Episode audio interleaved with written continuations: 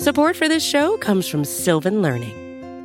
When children love learning, they can tackle any challenge life throws at them. Sylvan's Insight Assessment can help you determine if your child is ready for what's ahead.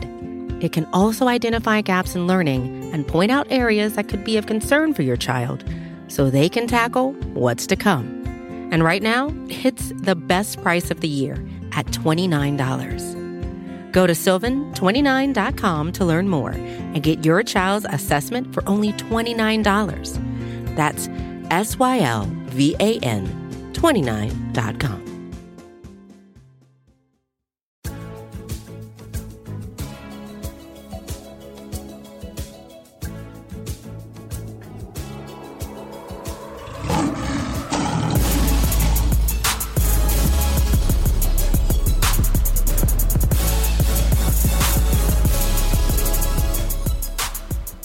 It is the Pride of Detroit, PODcast, prideofdetroit.com, at Pride of Detroit on Twitter, Pride of Detroit on Facebook. You know how to find us. It's the podcast for Pride of Detroit, POD, first three, the abbreviation of Pride of Detroit, first three letters of podcast. It's what we are. It's what we do. Love it. Leave it. Don't care. You're here with us now, and you're stuck with us. I am Chris Perfett, the adequate host. At Chris Perfett, Perfett, returning once again to the flagship podcast now that I no longer have like things blocking my tongue and I'm actually able to speak. And wow, that sounded really dirty, much dirtier than it had to be. Jeremy Reisman, the fearless leader, is here. He is at Detroit on Lion. How are you doing, Jeremy? I'm a little shook from that last sentence you said, but otherwise I'm doing all right. Wow. And he is here. He's thrilled that we're on Spotify. His name is Ryan Matthews. Black is the motherfucking rock guy. At Ryan underscore POD. Along as Spotify, also iTunes, Stitcher, Google Podcasts. But really, he just cares about Spotify. Isn't that right, Ryan? Yeah, it's the buzzword for me. It's the only platform that I get up for. I'm reminding him of it because I'm trying to keep everyone super high energy. I'm trying to keep everyone at least moderately energized after what happened on Sunday. I think that's probably about as direct as I can make the bridge there. Yeah, I'm trying to stay moderately energized after a 12-hour workday, but continue. Well, there's that, and there is the fact Minnesota Vikings 24, Detroit Lions 9. Lions kept out of the end zone altogether. The Minnesota Vikings set a franchise record. What was it? 10 sacks? Yes, sir. Did I count that right? 10 sacks on Matthew Stafford. A day of complete errors, miscalculations, fumbles, and just very bad play all around. Usually this is where I give the first word to Jeremy Reisman, but I feel like I'm going to give it to Ryan here to kind of get some raw energy out of this, because I've got a rage corner coming later on some stuff that made me mad from this game, but I want Ryan's just energy. I want your energy right now. Okay, well, as far as energy goes, my energy is the same level as the Lions' energy was on offense on Sunday, which means it's pretty low, and it isn't very invigorated, and it doesn't leave many people inspired. So, Sunday, the best way to describe Sunday is like, there were as many sacks as you can count on your two hands, and as long as you have all your digits, that's how many sacks that the Vikings had in that game. They sacked Matthew Stafford 10 times. 10 times. 10. Not Nueve. 10.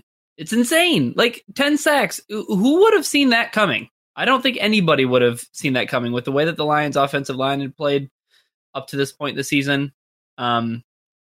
The offense looked more out of sorts than it has all season. It's not great. Yeah, and I think that's kind of the thing is like I think we all saw a world where the Lions could very well lose to Minnesota, but the way in which they lost to Minnesota is the story out of this, is it not? It is. I mean, the Lions struggling on offense, to me, was not that big of a surprise in this game. I mean, I'm not here to gloat, but I talked about it a lot on First Bite, how this Lions team has struggled against this Vikings team historically. Ryan brought up a good point back then, which was that the Lions were a bit different this year than in years past, that the offensive line was better. And it was not better in this game. In fact, it was arguably worse. And some of it may have to do with the fact that TJ Lang is clearly on a snap count right now, and I'm not entirely sure why. But Kenny Wiggins is an absolute disaster. Part of it is because they've got a rookie in Frank Ragnow who maybe played the best out of anyone on the offensive line, to be honest. And a lot of it has to do with just how good that Vikings defensive front is. I mean, they're stacked there.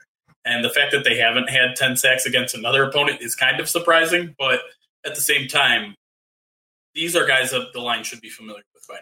And they should have known that they were going to be bringing hate. And you heard Matt Patricia talk about it all week, how they disguise their defensive fronts and how it's a huge challenge every week. They knew this was coming, but they absolutely looked completely unprepared for it, both in terms of pass rush and the running game, which was completely stagnant yet again. So I'm just trying to figure out where to dig in without just calling this a box of basura, because that's where this game was. Like, there's nothing good that came out of this. And I think the question is, and we're going to get into this a lot more next segment, it's like, are the Lions still contenders? To me, right away, spoiler alert, they're absolutely not, especially when you're giving up 10 sacks. It's a question I really want to... I was watching this game and all I could think about was the Jets game. And I know it's not as bad as that, but this was almost as abominable in my book, because it's also the middle of the season now. And it's a divisional opponent, and there's just really no excuses at this point for playing as badly as they did. And there's just no real, like, we usually try to take this time to find, like, you know, positives around here, and I really don't know what the positive is out of this game. You know, Marvin Jones at least had a decent day. He had 6 catches, averaging 11 yards. But other than that, I don't know what to say, man. Not a single part of this team played well.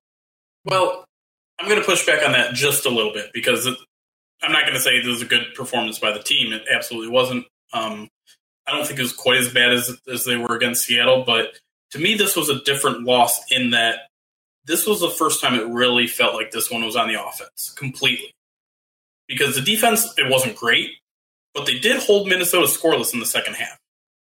Minnesota scored a touchdown that was on the Matthew Stafford ridiculous pitch, whatever he was thinking, I don't know. But Snacks, again, looked dominant. He looked like he transformed this run defense into something that could potentially be good, as long as they don't give up a 70-yard run when he's off the field. Unfortunately, that's exactly what they did, but there's some hope there. The secondary, however, remains a mess, and it's something that I've been rallying for the past 3 or 4 weeks, has been just as bad as the run defense. In fact, I think it's worse right now. Lions secondary, their pass defense, I think, is right now worse than their run defense. Kirk Cousins only throws 4 incompletions all day. But to me, the defense played well enough to win this game. But the offense was just an utter disaster. And while the offense hasn't been explosive all year, they've at least been efficient at times. And this day, they weren't. When they were still in the game, and you know what? I went and rewatched the first half. And the Lions actually kind of met the Vikings pretty well in the first half. I actually came away feeling a lot better about how the Lions played in the first half.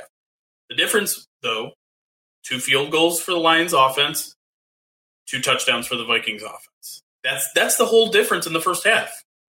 And maybe the game plays out a little better if the Lions are close going into the second half, and they'll, you know, they can at least try to run the ball in the second half. I doubt it.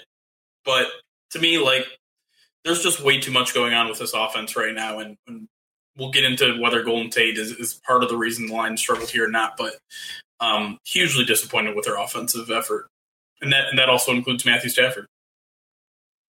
That's kind of the big story out of this, isn't it, Ryan? Like, Matthew Stafford did not play well at all. He only had about, he says, I can never read these stat sheets right, because ESPN always says, like, oh, he had 199 yards, but then it says team 143, and I always forget which. That subtracts the sacks. So that does subtract the sacks. 56 yards due to sacks. Yeah, passer rating of 83 in this one.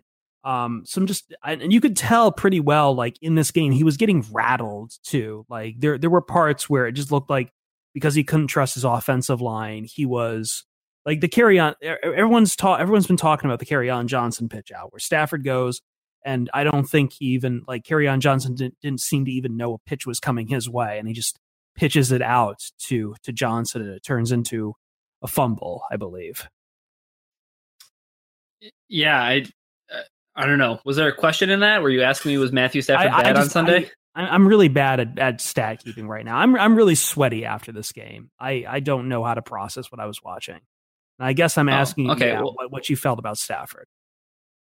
This was probably one of the worst games I've seen Matthew Stafford play in his entire career. Like, I mean, this is right up there with like the Cardinals game from however many years ago, like when he got benched 4 and 15. Just like an absolute, like, and I mean, I understand that he was facing duress a lot, but he also kind of put himself in a position to be sacked quite a few times as well. So, the thing that I did notice about Stafford is I understand, like, this is totally reasonable for him to, you know, start playing a certain way, but like he definitely got the yips at some point because it almost seemed like when he'd hike the ball, it almost seemed like he wasn't even surveying like what his receivers were doing. It was almost like he was trying to pay attention to what was going on with the pass rush, like where he was going to have to be sensing pressure. Like his pocket awareness was so out of whack on Sunday that like it just didn't resemble the Matthew Stafford that we're accustomed to seeing. And the big takeaway I think for me from this game is the complete and utter like failure of the coaching staff. Like as top to bottom, like whatever facet of the game, like everybody has every right to be so entirely upset with Jim Bob Cooter. Like I know Jeremy, like you pumped this out on Twitter, but hey, you know what? If the Lions are really struggling to afford themselves enough time to pass the football, maybe the last play you should ever run is a flea flicker with LeGarrette Blount. I don't know if I've ever seen that before. I don't think I've ever seen a flea flicker not get off the ground so much that most people wouldn't even recognize that it was a flea flicker.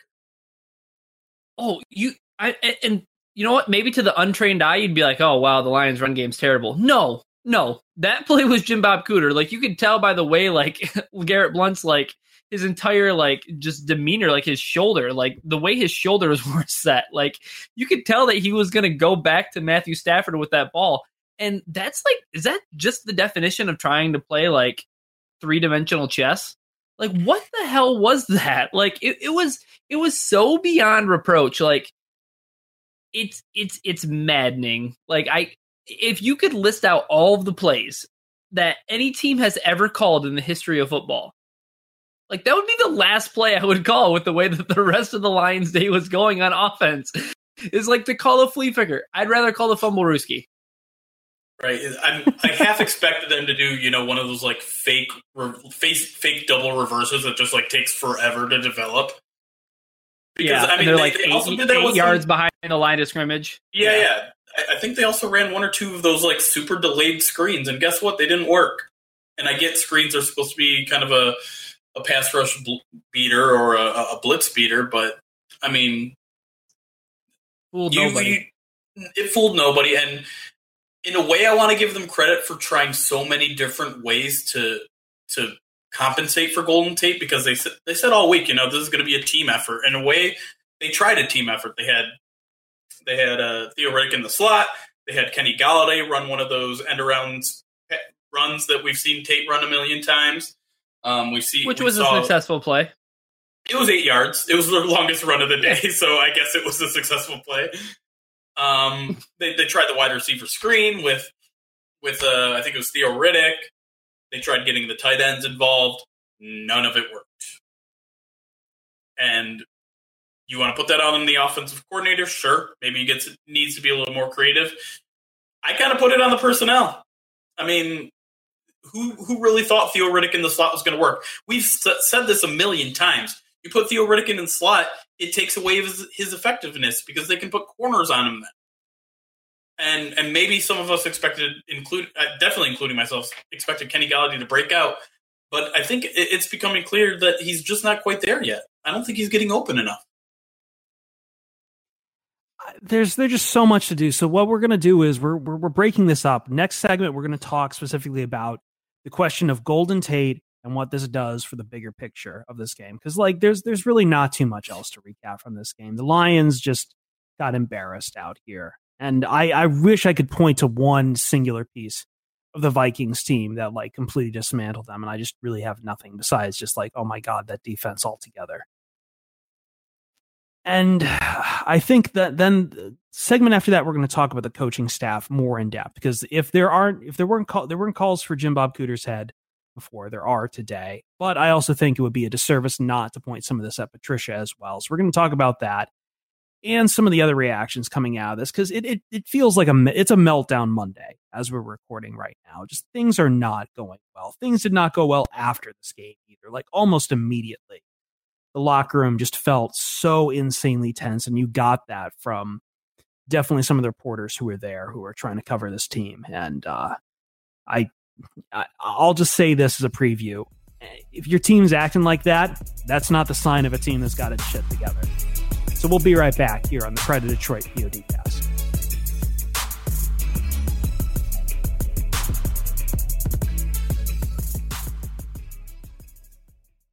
Pride of Detroit, prideofdetroit.com, Pride of Detroit Twitter, Pride of Detroit Facebook, Pride of Detroit MySpace.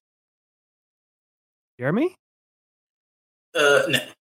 Pride of Detroit Instagram.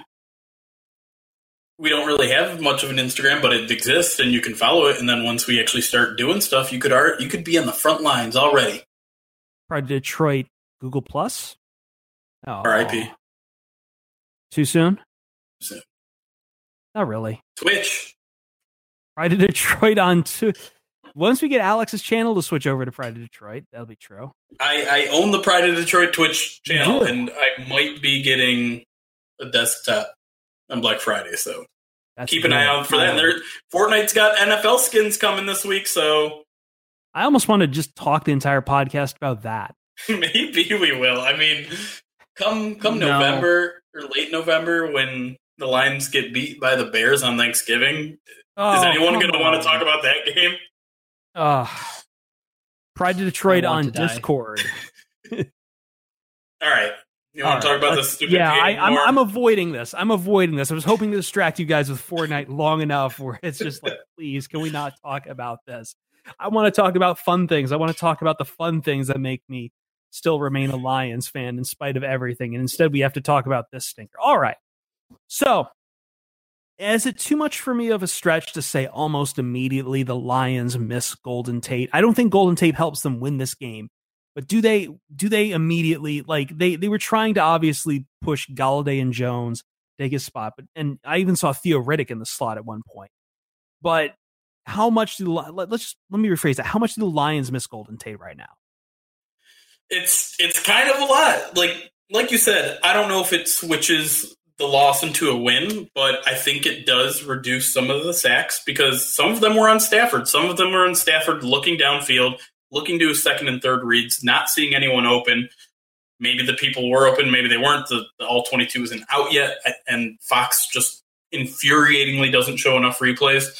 But to me, I mean, he's the security blanket. He's the drop-off guy. He's the guy that is able to turn a 2-yard pass into a 15-yard gain, and the Lions just don't have that now. Theo Riddick wasn't able to do that. He turned, 7 catches into 35 yards? Yikes. TJ Jones, nothing. Tight ends, nothing. I mean, this offense is missing something right now, and maybe it's convenient to say it's Golden Tate, but it's Golden Tate. They averaged 3.0 yards per play. That's the worst since 2010, well before Golden Tate was even here. So, I mean, I know it looks simplistic, and I know Lions fans don't want to hear it. And I know everyone's just screaming 10 sacks, 10 sacks, 10 sacks, but sacks are more than just bad offensive line play. It's bad. I mean, we talk about the Lions and how many sacks they have. Do you think the Lions' defensive line is that good? It isn't. It's because they have good coverage, and teams are going to have better coverage on this team now without Golden Tate, and Matthew Stafford is the one that's going to pay for it. I don't understand. So I wasn't able to talk at all last week about Golden Tate because the time I did finally get back to this podcasting venture, it was during our first bite preview. So I didn't even get to give my take on it. And all I'll just say is I just didn't understand that trade altogether, really. And I totally get it. But it just goes back to the column I wrote about Ebron before the season starts. Like, I don't want to keep hearing about how, well, excuse A, excuse B, thus C, we can't have a good player. I'm tired of it. I'm tired of seeing, because slowly but surely we're seeing the offensive lines dismantle. And I know Kenny Galladay is a nice little boost. I know you got LeGarrette Blount, but I mean, this team was something else with its offense when it had Tate, Jones, Anquan Bolden, and Eric Ebron. And now it's, as you're saying, Jeremy, as you take away options against modern NFL defenses, that hurts you more than ever. It's removing a domino that you just cannot really replicate so easily. And I think the Lions were feeling it on Sunday. Ryan, what's your take on this situation? Because again, obviously this wasn't completely on missing out on one receiver, but how big is the reverberations from this? You know what? I'm not gonna be a part of Overreaction Monday, I don't think, and I'm gonna walk away from this game saying it's, at the same time, it's one game. Like, I don't want to overreact, and I don't want the needle to, go too far over and say the Lions definitely missed Golden Tate. Like, it's one game. I mean, I want to see more. Like, I need a bigger sample size before I can just say that, Golden Tate was definitely to blame. The lack of Golden Tate in the Lions offense was to blame. And Jeremy's totally right. I mean, 10 sacks, that's not all on the offensive line. The Vikings were able to game plan for a team that was undergoing an identity shift on offense. And also the Vikings just have a hellacious defense that, was finally starting to get healthy. They dealt with some injuries in the game, but when you got Danielle Hunter and you got, Everson Griffin and Linval Joseph and these guys are world beaters, man. These are some of the best defensive linemen in the NFL. And, maybe it was just a matter that the Lions haven't really gone against a defensive line that, consists of world beaters like that, it's a myriad, I think, of blame that can be shifted around everywhere. But I also don't want to jump. I also don't want to jump and say that Golden Tate not being out there on Sunday was, if I'm putting percentage of blame or fault, or for reason, I'm probably going to say maybe 10% of it. I can say right now, with any conviction, maybe 10 to 15% of it, maybe Golden Tate not being there. I'm not asking you to blame Golden Tate or his absence or anything. I'm just, But I think you're onto something when you say it's probably the best defensive line, but I would even say probably the best defense that the Lions have played. I think Seattle is actually better in DVOA, but it's really hard to argue looking at Minnesota that the Lions have played a better defense right now. Am I wrong? No, you're right. And I think bringing up last week is also important to keep in mind in terms of context, right? It's not like the offense was well-oiled machine against the Seahawks with Golden Tate in tow. And I also think Ryan brings up a good point. When you take out a big chunk of your offense like Golden Tate, it's a little unrealistic to expect them to just go on without, go on humming along. Without a hitch in the very first week. Maybe they'll adjust. I would love to see them adjust. I'd love to see. Here's the thing that bothers me is that I feel like this team is transitioning into a run heavy offense, and I don't want to see that. That's terrible. And I don't get that. Right? Because this is always the thing that happens in the NFL. And I'm going to use a cliche here, but it always seems that when a defensive minded coach comes in, the first thing that happens almost every time is that the offense just for whatever dumb reason gets dismantled. And maybe that's where I'm at. Maybe that's why I'm so frustrated about the Tate and Ebron thing and all the rest. Cause it feels like that someone somewhere, be it Jim Bob Cooter or Bob Quinn or Matt Patricia, someone feels that they can just take small pieces away and everything will still be right as rain. And I think what we're seeing out of Stafford is that he's like, I don't know how good Stafford is overall. Like, these have been some bad games for him. And 2016 is starting to get a little bit in the rear view mirror. I'm not ready to like kick him out, as a lot of fans will. But at the same time, too, like, he's clearly a quarterback that does need weapons to work with. So I'm sorry, Ryan, you were going on to something right there while I was plowing through. No, that's fine. I was just going to say, I don't think that it was I don't think it's a matter of like dismantling, and I'm not sure if you entirely mean that word either, but I think it's more so that, you know, Patricia comes in here and maybe we just have like a conflict in philosophy, or we have a differing an opinion of, you know, if Patricia comes to town and, you know, the first overall pick for the Lions is a guard in Frank Ragnow, and then they're moving up and they're getting a running back. And clearly that is a point of emphasis. Like, that was the takeaway from the offseason, is that the Lions want to run the football. Like, they clearly made a concerted effort to invest draft capital and go out and get LeGarrette Blount in free agency to run the football. But so, I think most fans thought it's like they were doing that just to be more balanced, not to just like, you know, go run first.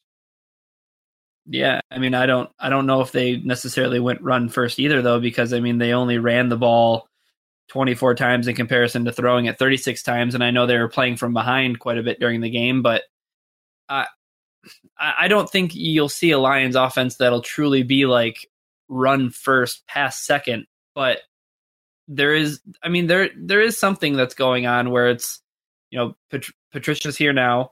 Jim Bob Cooter was a holdover. He was a leftover.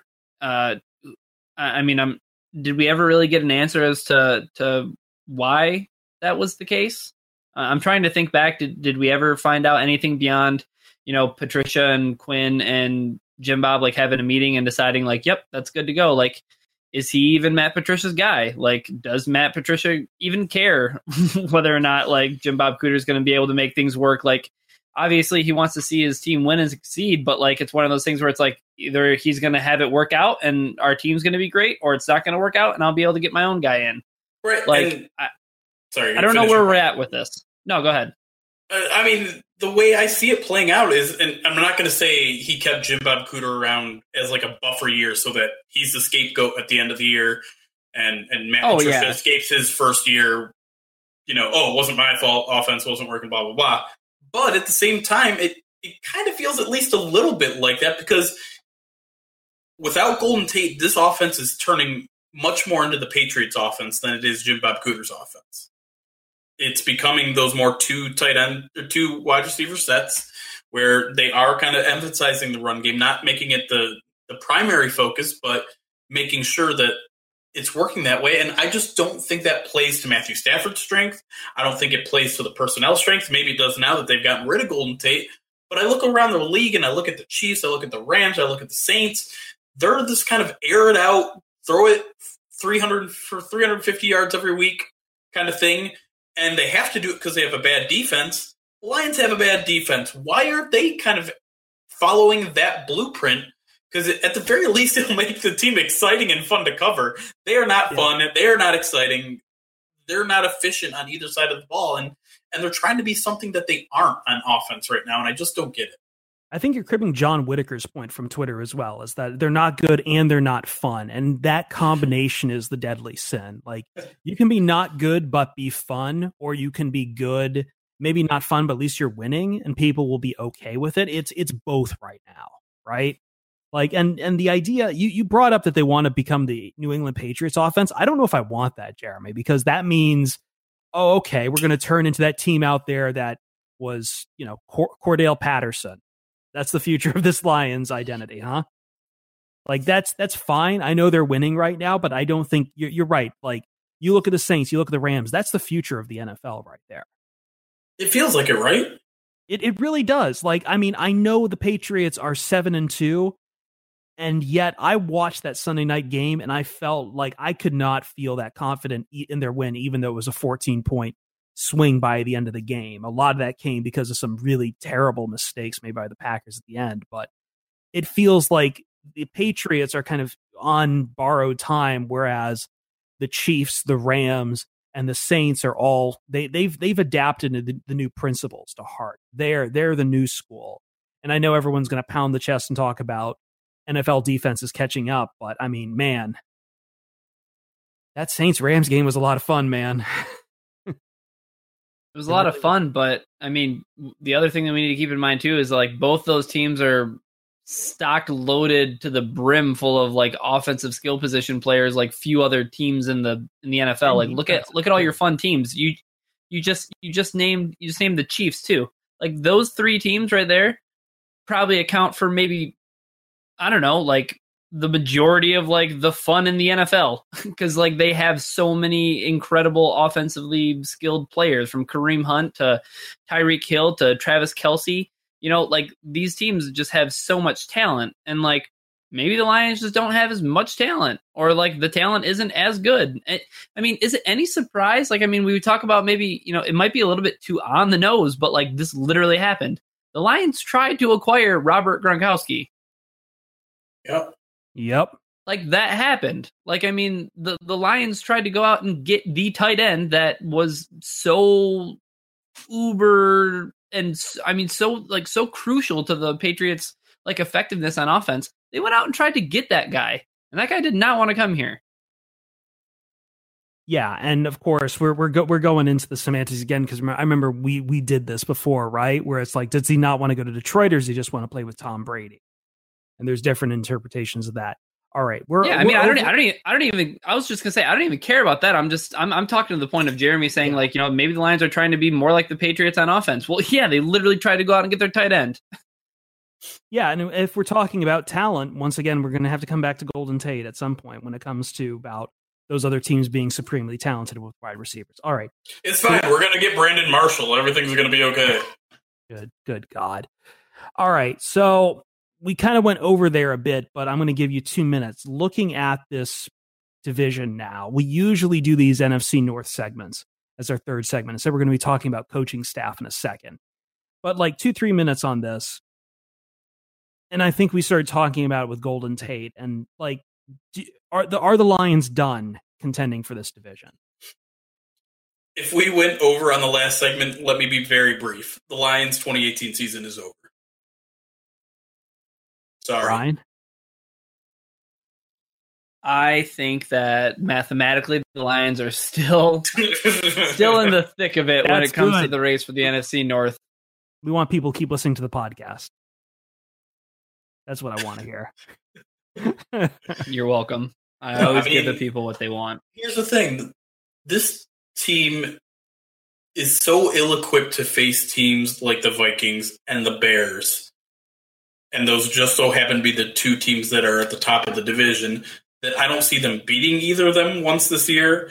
And I don't see them coming close to them, because you look at the other teams on the schedule. You look at the Panthers, they're a good defensive team. You look at the Rams, they're a good defensive team, and an offense that is just going to tear apart this defense unless something changes very quick. And then by that time, you know, the Lions are what? 3-7. I don't know. Yep. Yeah. And then maybe they clean up on some teams like the Cardinals and the Bills. But at that point, the season's over.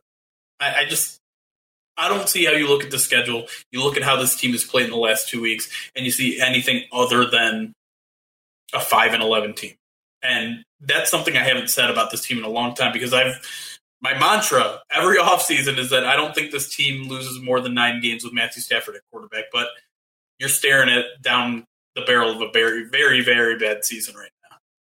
You really are. And like, I think the thing we missed the most, because I obviously kept looking at the Bears thinking that they would come back down to earth. And let's be clue. Mitch Trubisky didn't have a good game against the Bills yesterday, but their defense tore apart Nathan Peterman, who has no excuse being in the NFL, I will say with all confidence in the world. But like, I think each time we talk about the Lions getting better, I think we underestimate sometimes how much better their NFC counterparts are getting. And I think when you're looking at this division, I think the Packers are probably the only one in the division outside of maybe the Lions. I don't know which direction the Lions are going. I think the Packers are going the wrong direction, though. And the Vikings and the Bears are trending up. Where are the Lions going? I really don't know. But It's really hard. I'm with Jeremy. It's really hard to see anyone taking this NFC North crown that isn't the Bears or the Vikings right now. Yep. And that's a statement about the Bears I thought I would never make before this year began. Go Vikings. Oh, don't even do that.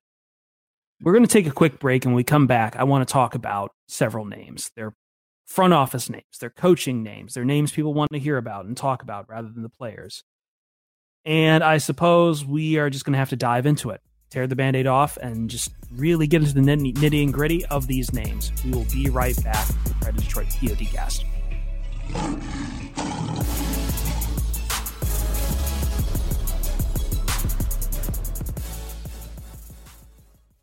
Pride of Detroit PODcast round 3. Bing, bing, ringing that bell, ringing that bell, ringing that bell. I really want to go back to talking about the Fortnite jerseys or something. Or even talk about like Overwatch. You guys we haven't even talked about Overwatch in forever. I know you're like, there was a new hero at BlizzCon and I saw you guys talk about it in the Slack. And it wasn't me. I mean, cause I haven't played that game since last Christmas. I know you've been way out of it, but way out of it. Just like the Lions are way out of it. Perfect. So I know it is pretty quickly to go today straight to Jim Bob Cooter. And I think we should just start there before I throw in my great big but. So after this game, how much of this blame is on Jim Bob Cooter? I mean, I feel like a lot of this offensive performance can kind of be chalked up to some inequities and some inadequacies and some failures on the part of Jim Bob Cooter for sure. Like Jeremy's right. Like I think the personnel definitely belongs like some shoulder of the blame for sure, because there's an execution element that's always present and always very cognizant, but the things that I saw on Sunday just seemed like they were failures on the coaching staff. And I mean, we talked about a lot of them, like the play calling when it comes to like the delayed screens or, you know, the god awful flea flicker. I don't know how much more predictable the Lions can be on play action when Stafford rolls out. And I mean, I think it was Kendricks that basically ran the route for Luke Wilson on the play action play. It was either, I forget if it was Wilson or Roberts, whatever. The tight ends don't matter on this team. They're basically one and the same. But yeah, it's pretty clear that whatever is going on right now from a game planning standpoint with the offense is just not. It's not working. And it's not just the Vikings game. It goes back into the Seahawks game. There's definitely something that there's a disconnect between the personnel and the coaching staff. And it seems kind of fair to put the brunt of the blame on Jim Bob Cooter. I'm totally with you. One of the things that I think people get stuck on is play calling. And if I'm being completely honest, I'm not that mad at Jim Bob Cooter's play calling. Obviously, we had a couple sticks in our craw from last game. But to me, it's just being uncreative schematically. It's not fair to continually bring up Rams and Chiefs and Saints because those are the elite of the elite. But I'm just not seeing wide receivers getting open. I'm not seeing the lines being able to pick up 7-8 yards with ease. I'm not seeing crossing patterns and route combinations that are utilizing this team's skill position skills, essentially, to their best abilities. We know Kenny Galladay can go deep. We know he's fast. We know he has a little bit of work to do on his route running. But we have all these other guys like Theo Riddick, like Marvin Jones, like even TJ Jones, all of these skilled guys who have certain skills, and I just don't see them being utilized to their best abilities. And that's a problem. and that falls on scheme, and that falls on Jim Bob Cooter. And maybe Matt Patricia does have a little more hand in this offense than we'd like, and maybe some of that, and I know you want to get into this, Chris, maybe a lot of that falls on Matt Patricia, not Jim Bob Cooter. But right now, all we know, because all we can see is the guy calling the plays, is it looks like it's on Jim Bob Cooter. And if it's on Jim Bob Cooter, then maybe he's the fall man this year, and maybe the Lions go into next year with someone else. But the offense just isn't working as good as it should be right now. And, I mean, there are some external factors at play here, too.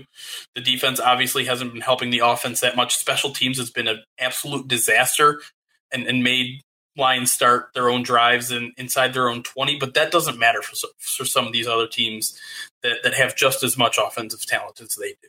So, yeah. Jeremy, what I want to say to your point, though, like, you know, you say, I don't want to keep on having to compare the Lions to the Chiefs and the Saints and the Rams and stuff. You should be doing that, because Bob Quinn, when he let go of Jim Caldwell, said that this team was better than 9-7. So if this team was better than 9-7, where was the strength of this team? It's offense. And its offense is clearly not operating at the level of efficiency and productivity that it should be. So because of that, like, I feel like there's a direct line from like that logic that says, you know what, the Lions should be they should be putting themselves up there with the best offensive, you know, units in the NFL, because on paper, I mean, not to steal the title of your weekly article, but like I'm saying that, like, on paper, like, going into this season, like, was it not fair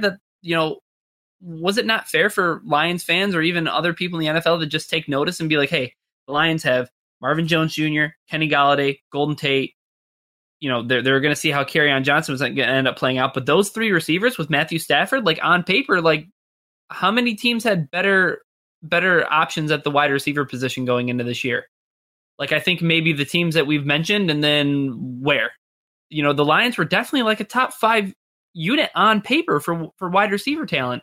And now their offense can't even get into the end zone. Yeah. I mean, you're absolutely right. And if you were to tell Lions fans in the offseason that, hey, you're starting running back by halfway through the season, he'd be averaging 5.7 a carry. How many of them would expect the Lions to be ranked, let me check, 20th in points per game? Ugh. Those things would not add up. Do not compute. They do not compute.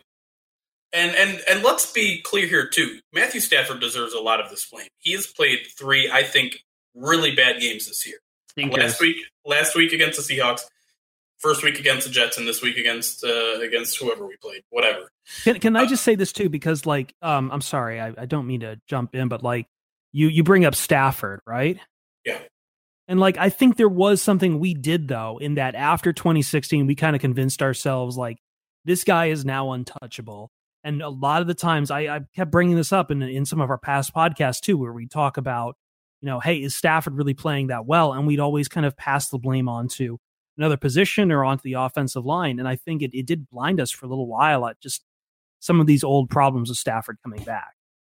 I don't think it's like as overblown as some people. Like, I saw Rich Gannon today is doing the Stat King line about Stafford again. I don't think it's necessarily that, but there's definitely some problems, I think, that Stafford was able to paper over for a couple of years. Maybe, but I mean, I honestly think from the middle of the 2015 season to 2017, Matthew Stafford was playing at a top 5 level. And he just, I mean, he's not right now at all.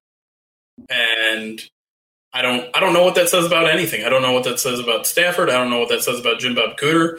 I don't know what it says about the offensive line, about Matt Patricia. But Stafford was a guy who's been taking care of the ball quite well prior to this season, and this season has just been a mess. I don't know what he's doing out there. All right. Well, there is one more point I wanted to bring up, and I'm not going to play the Rage Corner music because I don't want to go that long on it, but if I can get a bit of a solo, a soliloquy? It's not the right word I want. Monologue, if you will. Monologue. Look at you with the smart words, knowing vocabulary. I still got a little LA boy in me. That was a good pun. I don't. What was the pun about? LA boy, Cali boy, Los Angeles, Cali, LA, language arts. Knowing figurative language terms. Oh, language arts. Oh, okay. Wow. No, you went right over my head with that. That's good. I like that. I like that we've distracted ourselves from this. All right. A few minutes on this. Because I know no one's like, this is usually the way things go here in Detroit so far, right? Like the offensive coordinator seems to always be the first domino to fall when these things start to fall apart. It was I'm not going to get Joe his first Lombardi. Name right. Joe Lombardi, who fell way before Caldwell fell, right? Scott Linehan took a lot of the blame before the Jim Schwartz got kicked out of the door along with him. Jim Bob Cooter probably out of the way. But I wanted to say one thing that Patricia is definitely to blame for right now. And it's something I've been really upset about seeing through here. And I know fans don't want to hear it because fans like this attitude for some ungodly, stupid reason. Because A'Shawn Robinson, yelling at Da'Shawn Hand not to talk to the press and, be it Patricia suddenly melting down on, and yes, I will call it a meltdown, on Mike Rothstein to tell him to, fix up his posture and all the other things that has seen this team become very defensive and very unwilling to speak to people. I know that might play well with fans who see that as a sign of toughness or that they've been disrespected. I'm not sure what the logic is of it. But let me tell you, that's tilting. That's tilting right there. That is, we are not mad. We are not mad at all. And it is absolutely not affecting us. In fact, we are so not mad. We are laughing about it. Kind of mad.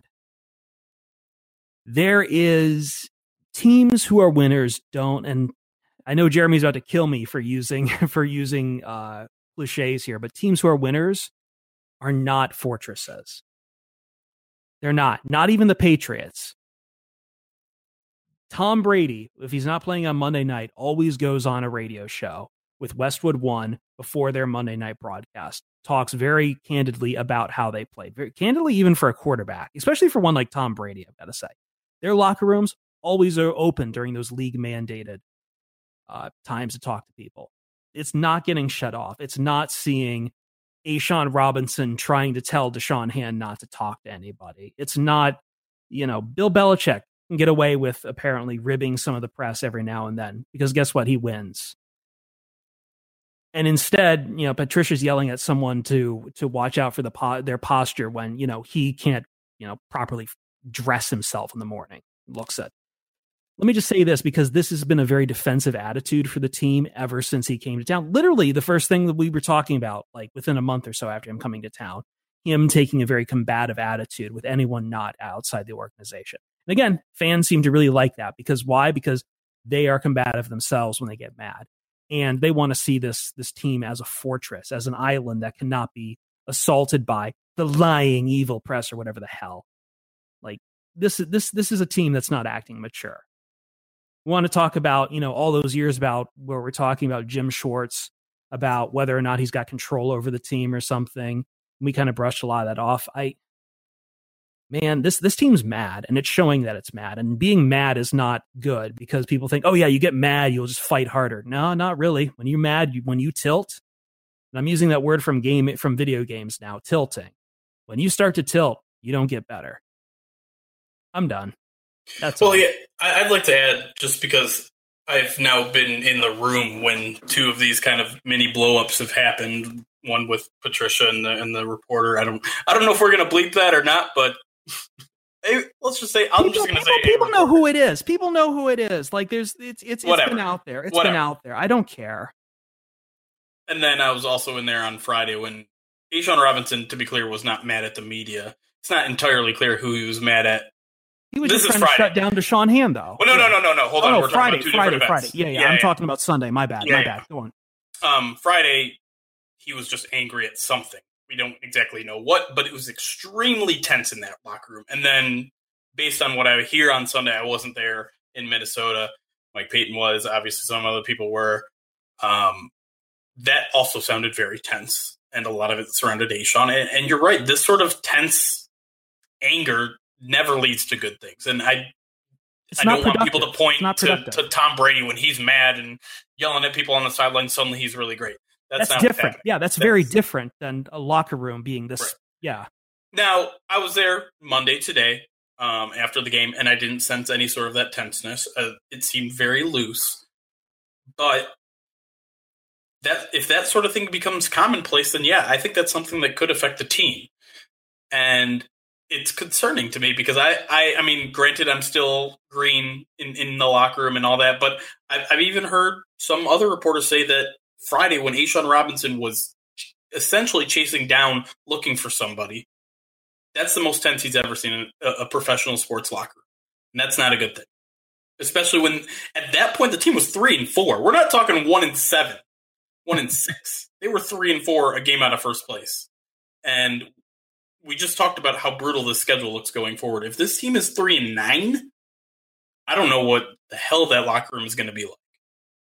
I think my point, though, well, just as a side note thing, too, remember when we were all kind of laughing about Dungeon of Doom, too, with Jim Caldwell? Right. This is leagues away from just a smarmy comment like that. Yeah, we'll see. We'll see. But like, I think that kind of an attitude, though, that's on the head coach. That's start, stop, head coach, top leadership. And if Patricia can't put a cork in that, then, man, that says a lot about him. That says a lot about him in my eyes. I know that's not scientific. I know that's not, but like I've talked with enough athletes on the outside who just seem to have this opinion. And there are going to be more people who are going to start talking up about this locker room and Patricia's control over this team. It's going to become a talking point before long. If these trends continue, Ryan, do you want to weigh in at all? Or are you Nope, I think it was all pretty much said and done. Nice job, gentlemen. I can never tell when you say something like that, if that is like a positive or if it's just like you're really let me clear things up for you. This team does not elicit any confidence whatsoever. The coaching staff is on thin ice with me right now. For a multitude of reasons. You're holding back something. I mean, they have... No, I'm not. They just... I mean, they have every... I mean, it's their first season. But at the same time, like, things aren't going well. Like, how can you explain how this team can play the way that it did against the Jets, and then how it played the way it did against the Patriots, how it did against the Packers, and then how they show up against the Seahawks coming off of a big road victory against the Miami Dolphins? Like, if there was anybody... I don't know. Like, I don't want to be that guy, but remember Jim Caldwell always talked about not playing too high, not playing too low, like not letting yourself get too far away from the middle, which I mean, I guess is kind of funny because his last two seasons, he ended up 9-7 here. But at the same time, like, do we see how this like team is like either like looking like it could be a legitimate, like, you know, a legitimate, not contender, but at least like a player in the NFC. And then the next week they go and lay such an egg against Seattle that everybody is doom and gloom. I mean, there's something that needs to be said about that. And I don't think it's necessarily just the players. Do you think it's funny that it used to be that we would always say this team always beats up on bad teams, but they can't win against good teams? And now somehow the two biggest wins for the Detroit Lions are against, you know, teams led by Tom Brady and Aaron Rodgers, but then they can't beat the 49ers and the Jets and the Seahawks. Yeah, there's something to be said with it. And that's why a lot of people were like, oh, wouldn't it be just like the Lions to beat the Vikings after they dropped that horrible game against the Seahawks? I'm like, no. They always lose to teams that good. Are you kidding me? Yeah, it's a rough one to figure out. And I feel bad for diluting this pool now with all this smart talk with my little rant. So we're going to take a quick break here. When we come back, we're going to be opening up the mailbag. We'll be right back.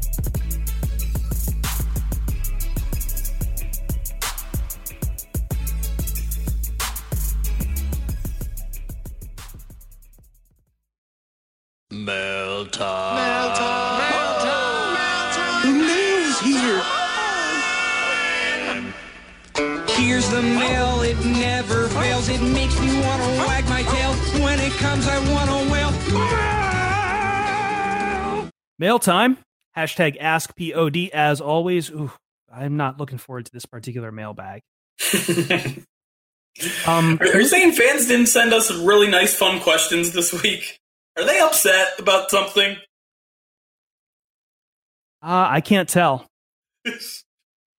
In the interest of that, we're not going to read reviews. I'm almost done with reviews, to be honest. Let me just read one. I'm going to skip the one-star reviews because screw them. Who cares? And whatever. People are just trolling us at this point. Like, whatever. Yeah, read the review you've got. I'm going to read the review because it's about me, and I'm going to address it. Addict13 gave us 4 stars, says, best Lions podcast I've found. But seriously, Jeremy, get a better microphone set up. 5 stars if you don't sound like you're in the bathroom.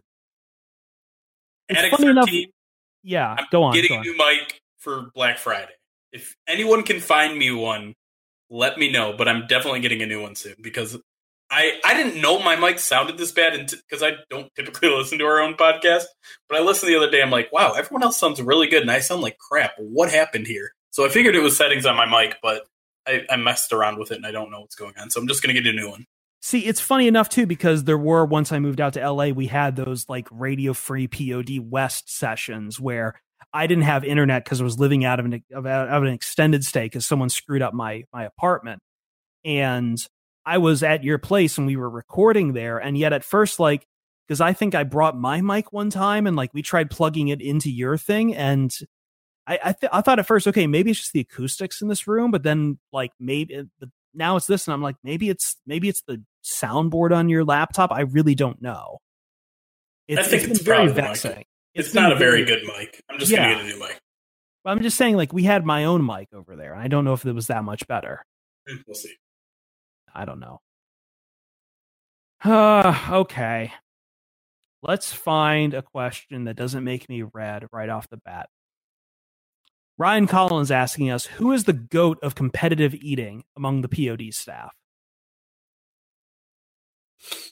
Man, I don't think I know you guys well enough. Like, we've never really had any sort of endurance eating tests, have we?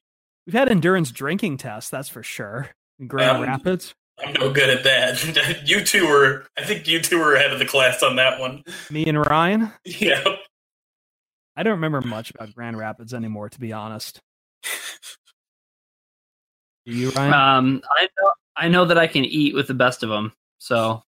I think I'm probably gonna go with Ryan because I think once we get like a few presidentes in him, he can just start like he can just go to town.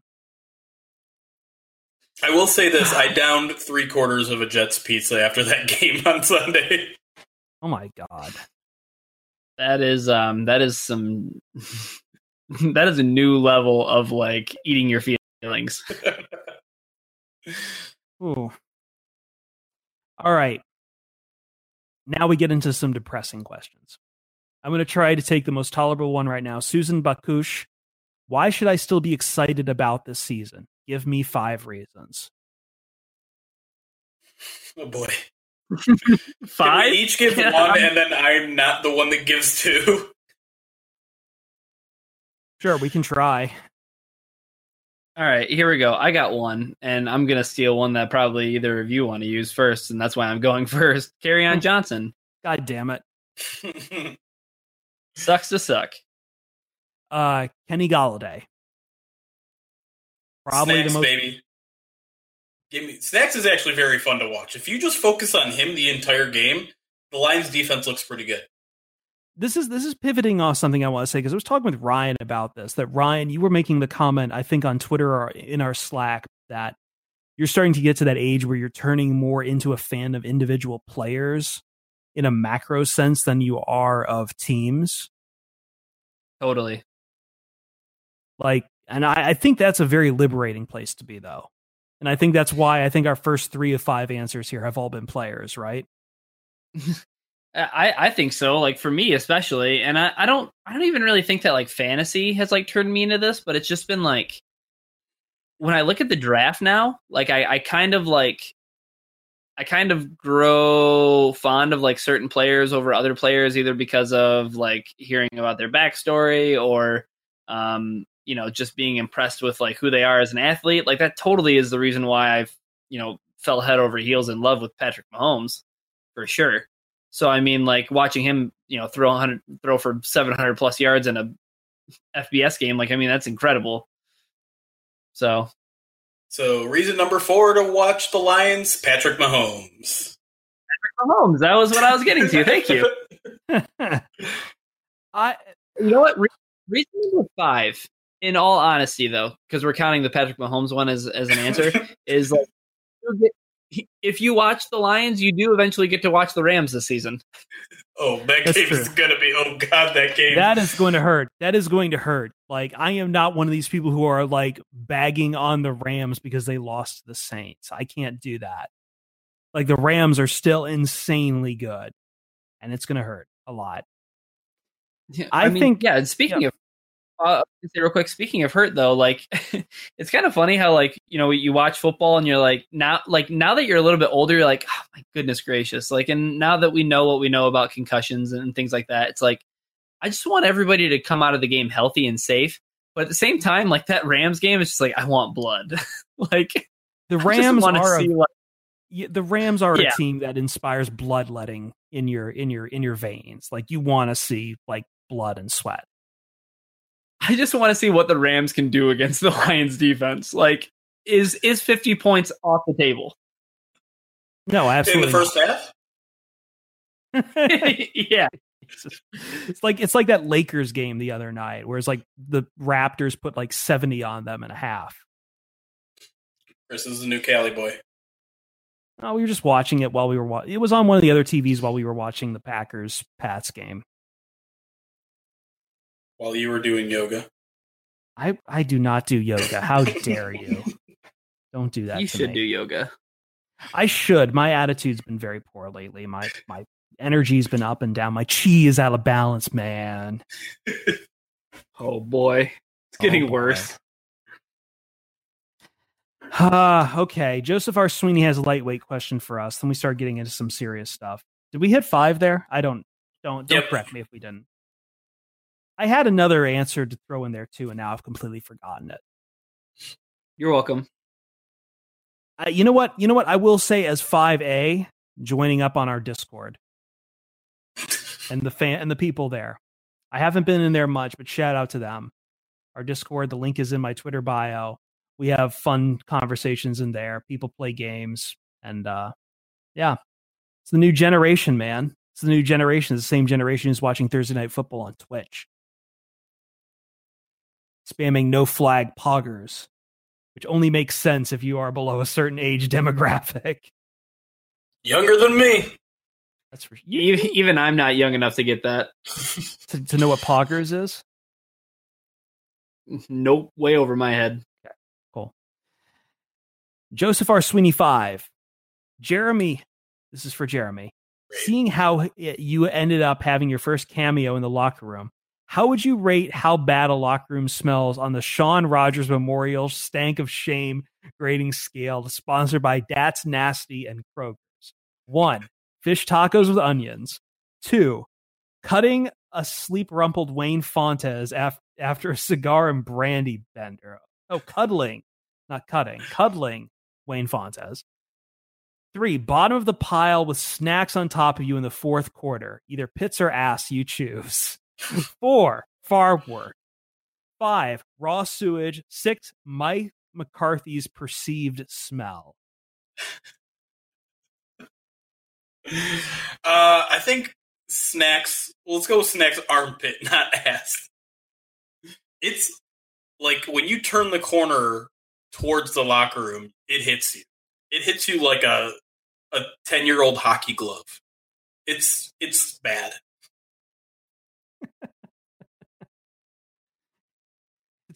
Give your own description of it that doesn't match one of those. Like, how would you? 10-year-old hockey glove is the Lions locker room. I've never had a hockey glove that's 10 years old. People who play hockey know that a hockey glove is maybe one of the worst smells ever. Ryan, can you confirm? All right. Yeah, let me tag in here. So for somebody who's played hockey for virtually his entire life, the smell of a hockey glove is pretty unique. Like, it's got some like vinegar tones to it. It's not quite yeasty, but it's very pungent, and it's so bad that even for a person like myself, Like, I don't really like to shake hands with people on a Monday because I played hockey on Sunday and I both washed and sanitized my hands. Yeah.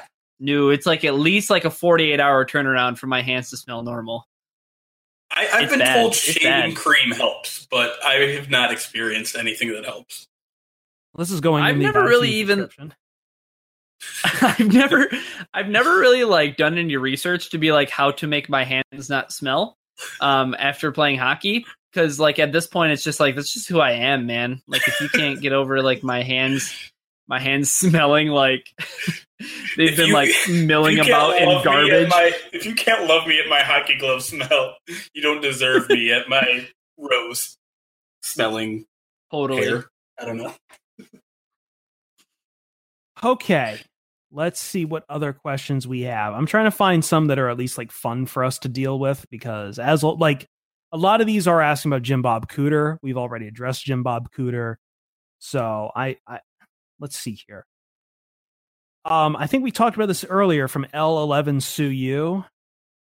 Would you give Hugh Jackson an 8-game interview at offensive coordinator? No. Why? Hugh just embarrassed himself in Cleveland. Why would we want any piece of that? Yeah, do you think he's just going to get a new offensive system up and running like within those 8 weeks too? And it's going to be fine? Pass. Yeah. I don't want anything to do with Hugh Jackson. Critical Perspective asking us, what is the worst job you've ever had? Oh boy! I'll let somebody else go before I go, because I might go a little long on this. Yeah, I might. I'm kind of worried now. I'm almost terrified of sharing my because I'm always worried these people come after me too. But it was definitely it was probably the one moment where I decided to stop being a web designer and a web developer, was when I got hired on by some guy who. One in 2016 wanted to sell a board game he had designed in the 90s about presidential elections. And he wanted to turn around and try to sell it for 2016. And I think this was back in 2015. He was trying to gear up for the next year. And I took one look at this game and it was like, it looked like he had cut the cards by hand. And the boxing, he hadn't come up with new boxing since, again, the 90s. So you can imagine what the things looked like, but he was insisting that he could sell this stuff, that I could turn around and somehow figure out a marketing. So suddenly it goes from, I want you to make a web page for it, to I want you to also lead up marketing for it. And like, I asked him, I was like, well, I have no business doing marketing. What do you want me to do? And he wanted me to take this game to the University of Toledo and try to find kids to play it with. And bear in mind too, like, at that time, I was in my late 20s, which isn't bad, but it's definitely not like, why are you like, you know, fit right in with undergrads on the University of Toledo campus age, you know?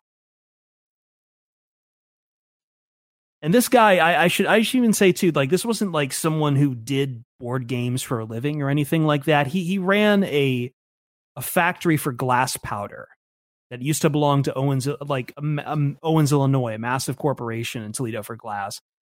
Used to own by that. He bought it for himself and he like sold it off to like DuPont or something. Like, this is a guy who knew nothing about this kind of stuff. And the worst thing too is, like, you would imagine that this kind of thing would be handled remotely, right? No, he wanted me to work at like this shit old PC in the break room on the floor of this glass factory. And this was back when people hadn't really been taught any proper fucking behavior on how to vape. And this one guy would come out of there and vape the most sickly sweet scents possible on his vape pens. And there was someone who, as soon as she found out I was Catholic, was desperately trying to convert me to some sort of evangelical bullshit. And like, the guy himself was kind of crazy and nutty and probably absolutely certainly voted for Trump. And I got paid very little to do this. After I tried to negotiate a different price for everything. And that was months off my life I'm not going to get back. And that's why I went back and went to journalism school, asking me, hey, Chris, why'd you go back to school for a job that doesn't pay? Well, you know what? Because my other prospects were pretty well shit. I'm done. I managed a dog daycare/kennel for 3 years. It was horrible. It smelled bad. The people I worked with were awful. The owner was a terrible person, and people are crazy about their dogs. The end.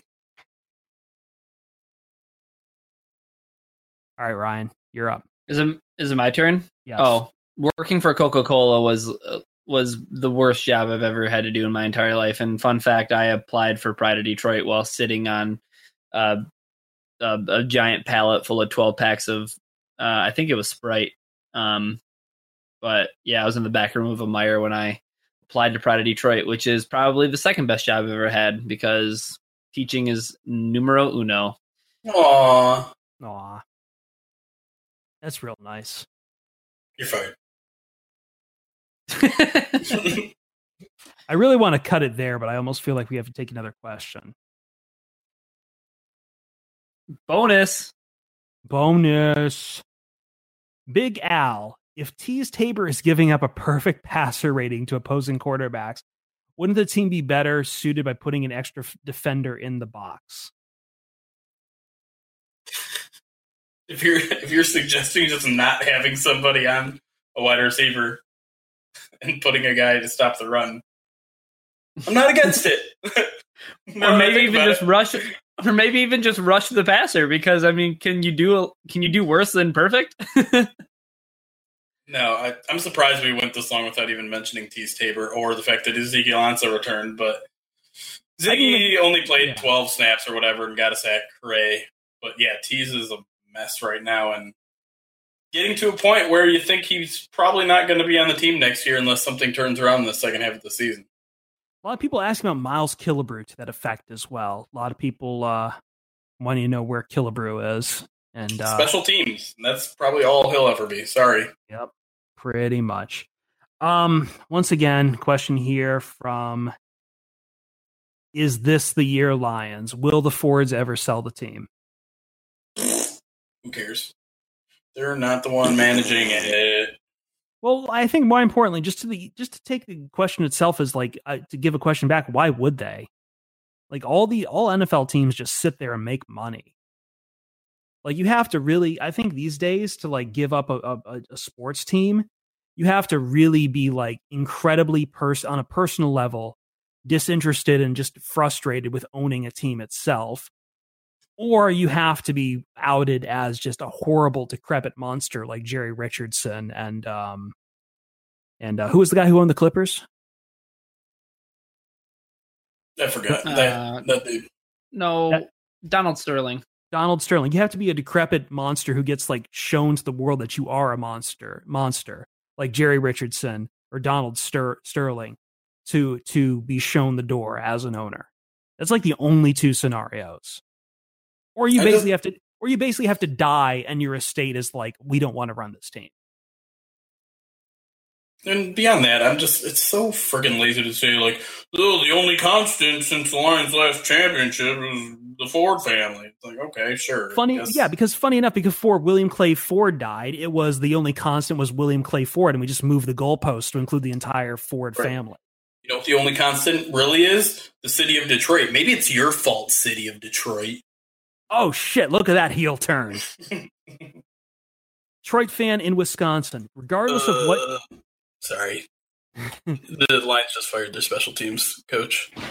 Oh, wow. Hey, breaking news. What was his name? Joe Marciano fired. Thank you for giving details. News late in a podcast. And I think this is... In speaking of special teams then, I think this is the perfect note to end it on from Detroit fan in Wisconsin. Regardless of what coaching changes come, as long as we sign Mule back for next year, I'm good. I'm down with it.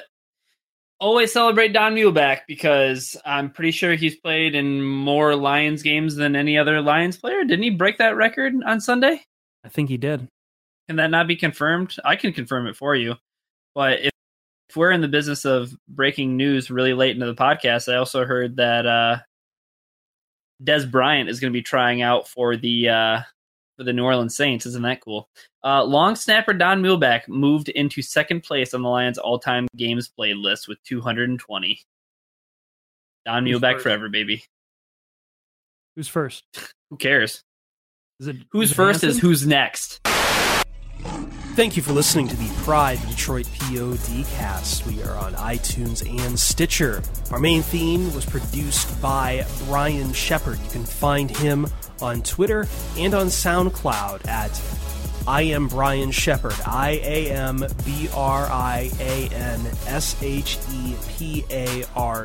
Thanks a lot to him. Check out his stuff. He's been great. He gave us Victory Monday, so go check him out. That's I Am Brian Shepard. And thank you for everyone who keeps listening and makes us one of the greatest Lions podcasts possible. Y'all are awesome. See you Starside.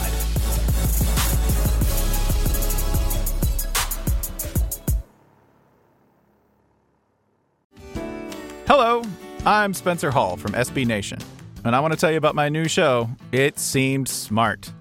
It Seemed Smart is a show about people doing things that, for some reason or another, seem smart at the time. Those things might include doing a little cocaine and driving a bike up a mountain. Or, I don't know, maybe racing 100 miles per hour across the country in the middle of the night with no one's permission. Or even stealing a bat from an umpire's room in a Major League Baseball park. Check it out, and if you like it, tell a friend. I'm Spencer Hall. Don't do anything smart.